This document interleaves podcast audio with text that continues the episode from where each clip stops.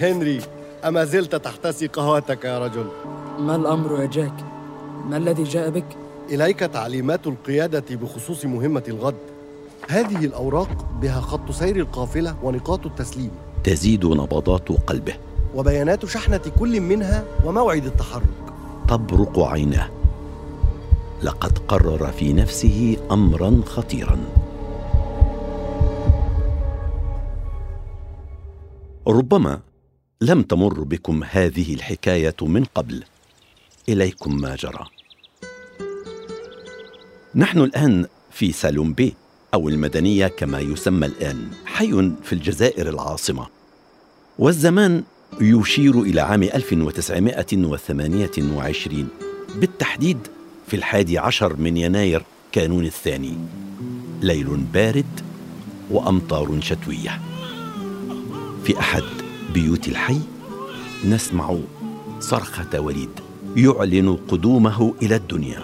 أبيض الوجه أخضر العينين يفرح بقدومه أهل البيت ويهللون له.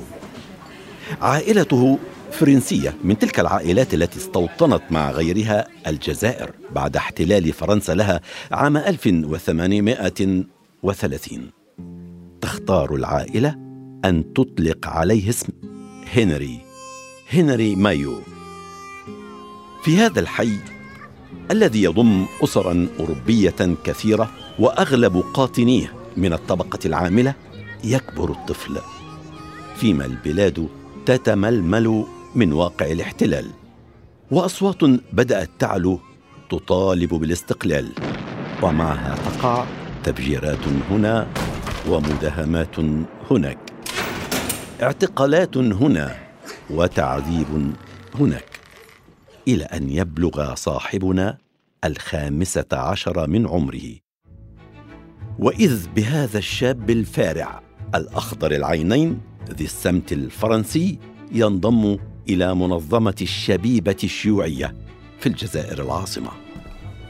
لازلت عند رأيي أن تشكيل برلمان فرنسي جزائري مزدوج أمر بالغ الأهمية. هنري. أنا مسرور بوجودك بيننا أيها الشبل الصغير. أشكرك يا سيدي. أنا في غاية الحماس. وجودي بينكم كعضو في المنظمة يجعلني أشعر بالمسؤولية والفخر تجاه وطني. تعجبني حماستك يا هنري. فتى في مثل عمرك ما كان له أن يلتفت لمثل هذه الأمور. كيف يا سيدي لا أفكر فيها؟ من يمكن أن يغفل عن أهمية المساواة بين الجزائريين والفرنسيين والمطالبة بالعدالة الاجتماعية وتحسين مستوى المعيشة؟ بعد عامين في عام 1945 وفي الثامن من شهر مايو آيار تقع حادثة مروعة تترك أثرا بالغا في نفس هنري هل تعرفون ما جرى في هذا التاريخ؟ سأحكي لكم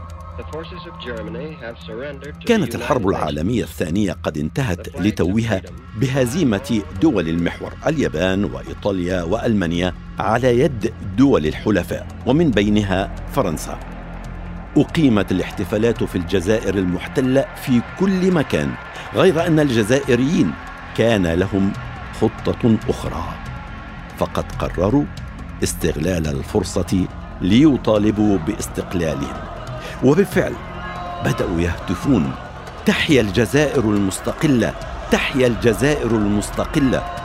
ورفعوا أعلام بلدهم. وتلكم جريمة كبرى في حكم المستعمر. وراحت الهتافات تعلو بقوة. يجن جنون المحتل الفرنسي. يصدر أوامره بإزالة اللافتات. يرفض شاب يدعى بوزيد سعال إنزال علم بلاده يطلق شرطي النار عليه فيقتله في الحال. تسود حالة من الذعر بين المتظاهرين. تتوسع التظاهرات تشمل مناطق ومدنا متعددة في أنحاء البلاد. تستمر أعمال العنف على مدى يومين. تقرر الحكومة المؤقتة بقيادة الجنرال ديكول إعلان الأحكام العرفية وحظر التجوال.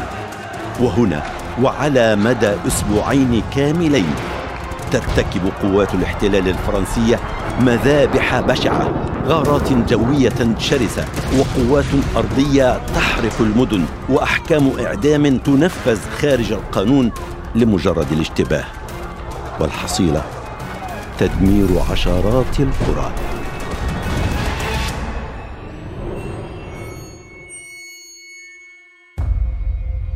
إنها مذبحة يا أفيتون. لا يمكن وصفها بكلمة أخرى. مذبحة بشعة قوات جوية وكتائب عسكرية أمام أهال عزل من السلاح. يقال إن عدد القتلى قد بلغ الخمسة وأربعين ألفاً.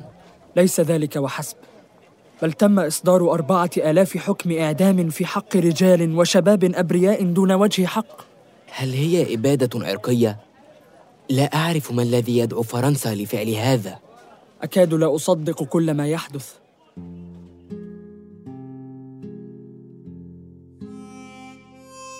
كل الشهداء الذين سقطوا إنما سقطوا برصاص الجمهورية الفرنسية بشعاراتها البراقة.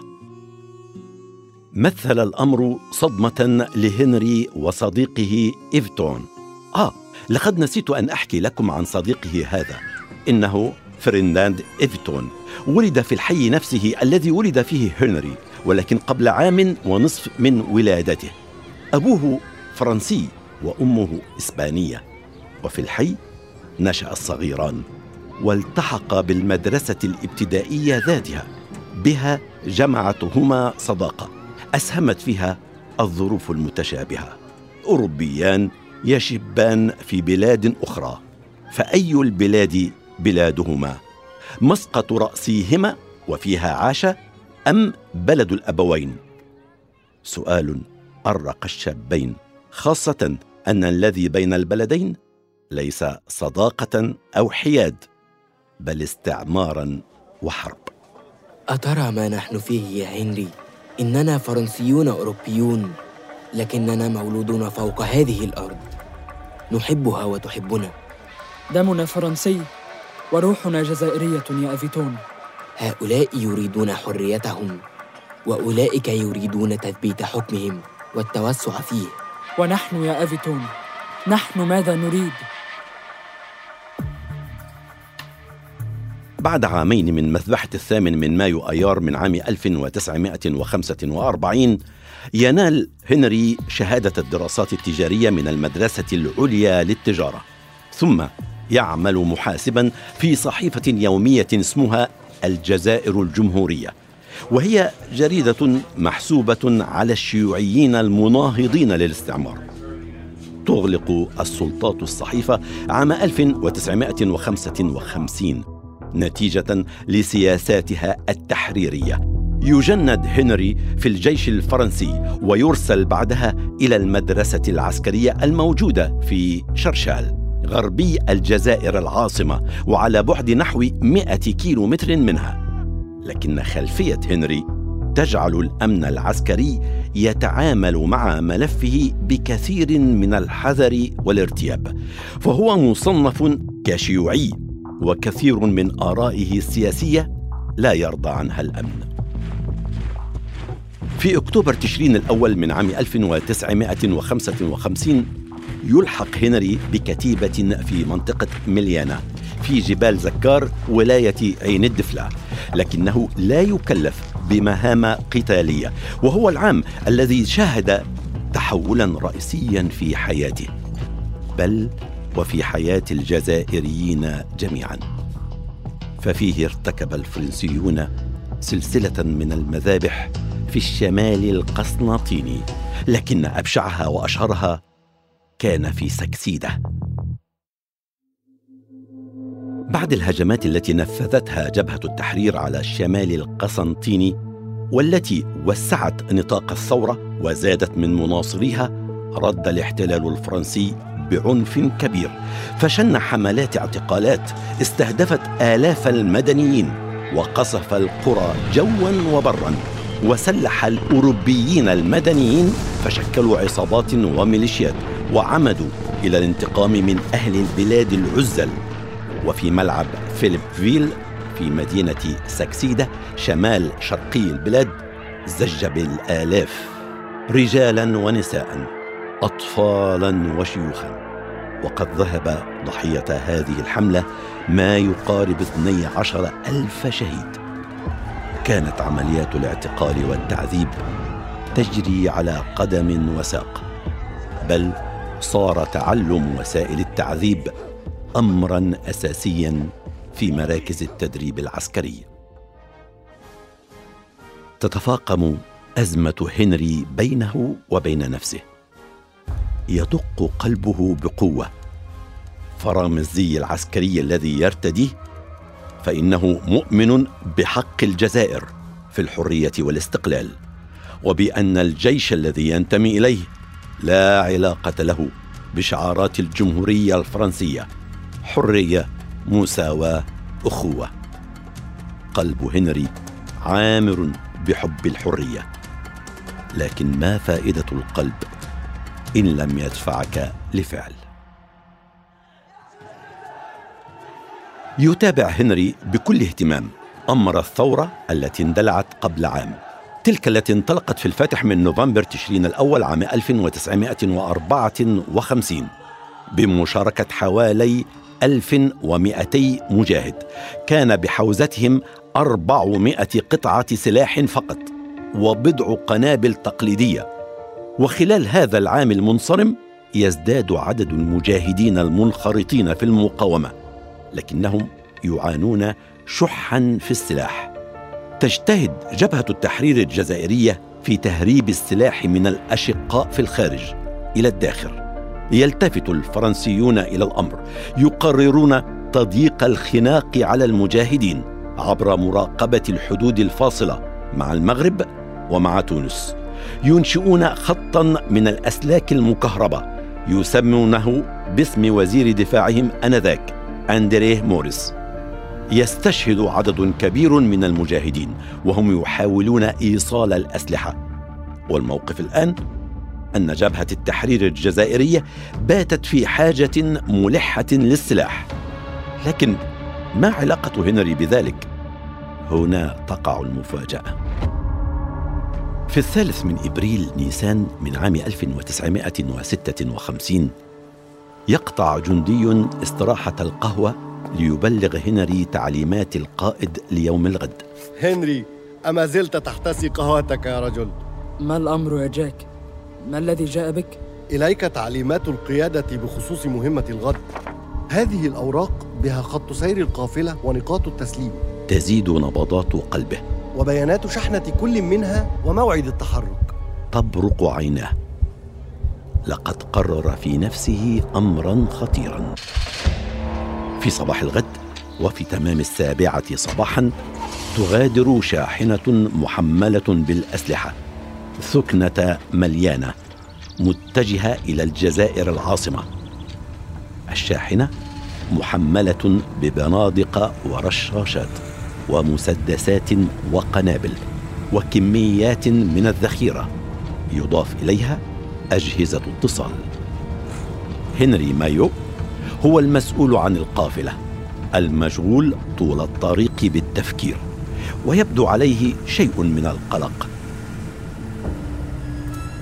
تتوقف القافلة لتفريغ جزء من حمولتها في منشأة عسكرية صغيرة ثم تواصل مسيرتها متجهة إلى الجزائر العاصمة. وعند بلوغهم إياها يطلب هنري من السائق أن يوصله إلى بيته. قلت إلى المنزل؟ أجل. أمامنا متسع من الوقت. أريد الاطمئنان على أمي وأن أخذ قسطا من الراحة. نعم فالطريق كان طويلا. ثم فجأة يخرج هنري مسدسه يهدد به السائق ويطلب منه التوجه نحو غابة بينام. أسلك هذا الطريق. هنري ماذا تفعل؟ نفذ الأمر وإلا قتلتك. توجه نحو غابة باينام الغابة هادئة. لا نكاد نسمع سوى صوت العجلات تنهب الطريق وشيء من حفيف الأشجار. إلى أن يخرج عليهم رجال مسلحون لقد وقعت القافلة في كمين أعده مقاتلون جزائريون شيوعيون. لقد خطط هنري للأمر جيدا وأصبح السلاح بقبضة المقاومة الجزائرية. سرعان ما تلتقط الصحافة الفرنسية الخبر الصاعق وسرعان ما توجه تهمة الخيانة إلى هنري وينعت بأقبح النعوت هل صحيح أن الكمين الذي أعد لقافلة السلاح خطط له فرنسي؟ أجل يا سيدي أحد أبناء المعمرين تخيل فرنسي صاف لأبوين فرنسيين الخائن أيقف مع هؤلاء المواطنين المسلمين ضدنا؟ يدعي أن ما ترتكبوه فرنسا في حق الجزائريين هو الدافع وراء فعلته بل إنه قال أكثر من ذلك. يبدو أن هنري كان مستعدا لهذه الحملة ضده وها هو يبادر بإرسال رسالة إلى الصحافة الفرنسية. لست مسلما ولكني جزائري من أصول أوروبية. أعتبر الجزائر وطني. وعلي أن أقوم نحوه بكل واجباتي كباقي أبناء الجزائر من خلال تزويد المحاربين الجزائريين بالأسلحة التي يحتاجونها في كفاحهم التحرري. أنا واع تماما لما أقوم به وأعلم أني بهذا الموقف أقدم مصالح بلدي وشعبي. في هذه الأثناء كان صديقه أفيتو يواصل هو الآخر نضاله لكن بطريقة مختلفة. فوالده كان شيوعيا ونقابيا وكذلك كان هو. صار أفيتون عامل خراطة في مصنع تابع لشركة الكهرباء والغاز في الجزائر العاصمة وعضوا في الاتحاد العام للعمال. يدافع بضراوة عن حقوق العمال التي ينتهكها أرباب العمل الفرنسيون. لم تكن له صلة بالجيش كصديقه هنري الذي تبحث عنه الآن السلطات الفرنسية بعد عمليته التي صارت حديث الجزائر وفرنسا. وبينما كان أفيتون في مصنع الغاز كان هنري في الغابات مشغولا بتنظيمه الذي أسسه. المقاتلون من أجل التحرير يخوض بعض العمليات المحدودة ويقوم ببعض التفجيرات مستهدفا بالطبع جيش الاحتلال الفرنسي. عمليات قليلة لكنها مؤثرة فهو يعلم أسرار الجيش الذي كان فيه. عمليات هنري تبث الرعب في نفوس الفرنسيين المحتلين. تصدر المحكمة العسكرية حكمها الغيابي عليه بالإعدام متهما بالخيانة. لم تمض إلا عدة أيام وبالتحديد في الخامس من مايو أيار حيث جرى ما جرى. تقترب قوات فرنسية من مجموعة هنري تباغتها بالهجوم تشتد المعارك يهرب بعضهم يصر هنري على مواصلة الاشتباك مع القوات الفرنسية. هنري المجند السابق في الجيش الفرنسي يواجه جنودا وضباطا في الجيش نفسه الذي كان فيه يقاتل بشراسة لكنهم يلقون القبض عليه يعذب بوحشية. ثم يقول له بعضهم يمكنك الفرار وعندما يحاول ذلك توجه إليه رصاصة من الخلف. انها الطريقة التي اعتادها جيش الاحتلال الفرنسي مع من يلقي عليه القبض من المقاومين. غابه بني بدوان في ولاية الشلف كانت مسرح الأحداث. لم يكتف الجنود الفرنسيون بذلك فقد راحوا ينكلون بالجثمان يعرضونه لساعات في ساحات بلدة الكريمية. ينزل الخبر كالصاعقة. على المقاومين وعلى أسرته وعلى صديق الصبا والكفاح فرناند أفيتون. بعد أقل من شهر على مقتل هنري يحسم أفيتون أمره. ينضم إلى جبهة التحرير بعد الاتفاق الذي تم بينها وبين الحزب الشيوعي للكفاح تحت راية واحدة. ذكريات الطفولة والصبا لا تفارق أفيتون. روحنا جزائرية يا أفيتون. صوره هنري منقوشة في قلبه والإيمان بالحق الجزائري حق الحرية يسكنه.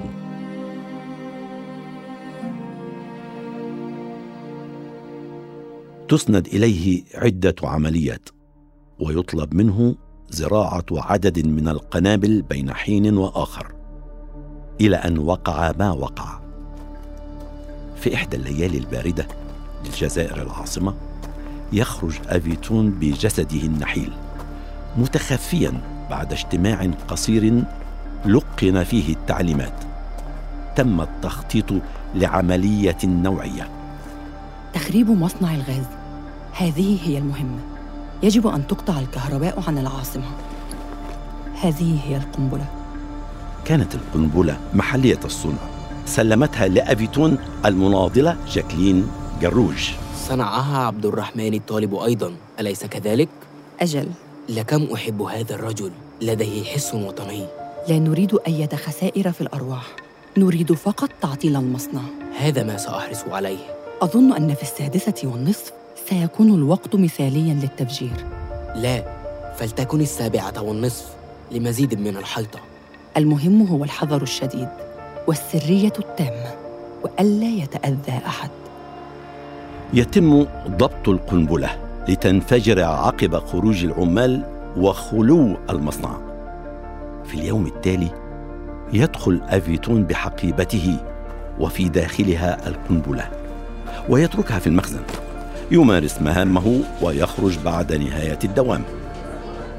لكن أفيتون كان مرصودا من رئيسه الذي لاحظ خروج افيتون من دون حقيبة. يكتشف الأمر. يقبض على افيتون قبل انفجار القنبلة. في المعتقل يعرف من صنوف التعذيب ما فاق سماعه لكنه يظل صامدا لا يشي بالرفاق ولا يكشف مكان القنبلة الثانية. كلما آلمه التعذيب تذكر الرفاق. جاكلين وزوجها عبد القادر جروج. والكيميائي عبد الرحمن الطالب. صمته كان يعني سلامة الرفاق وزيادة العمليات رغم أنه يعني أيضا مزيدا من الوحشية بحق جسده النحيل. تنعقد محكمة عسكرية تصدر قرارها بإعدامه. حكمت المحكمة العسكرية على المتهم فرناند أفيتون بالإعدام لمحاولة تدميره مبنى بواسطة المتفجرات. وفي الحادي عشر من فبراير شباط من عام 1957 يتم تنفيذ حكم الإعدام بحقه في سجن ساركاجي الذي كان يعرف بسجن برباروس نعم في ساعة باكرة يعدم أفيتون وصدى كلماته التي نقلها محاموه تملأ المكان. سأموت لكن الجزائر ستكون مستقلة. سيق إلى المقصلة وهو يهتف بالعربية لا الفرنسية. تحيا الجزائر تحيا الجزائر. إلى هنا تنتهي الحكاية لكن حكايات الحرب لا تنتهي ابدا. اسعدها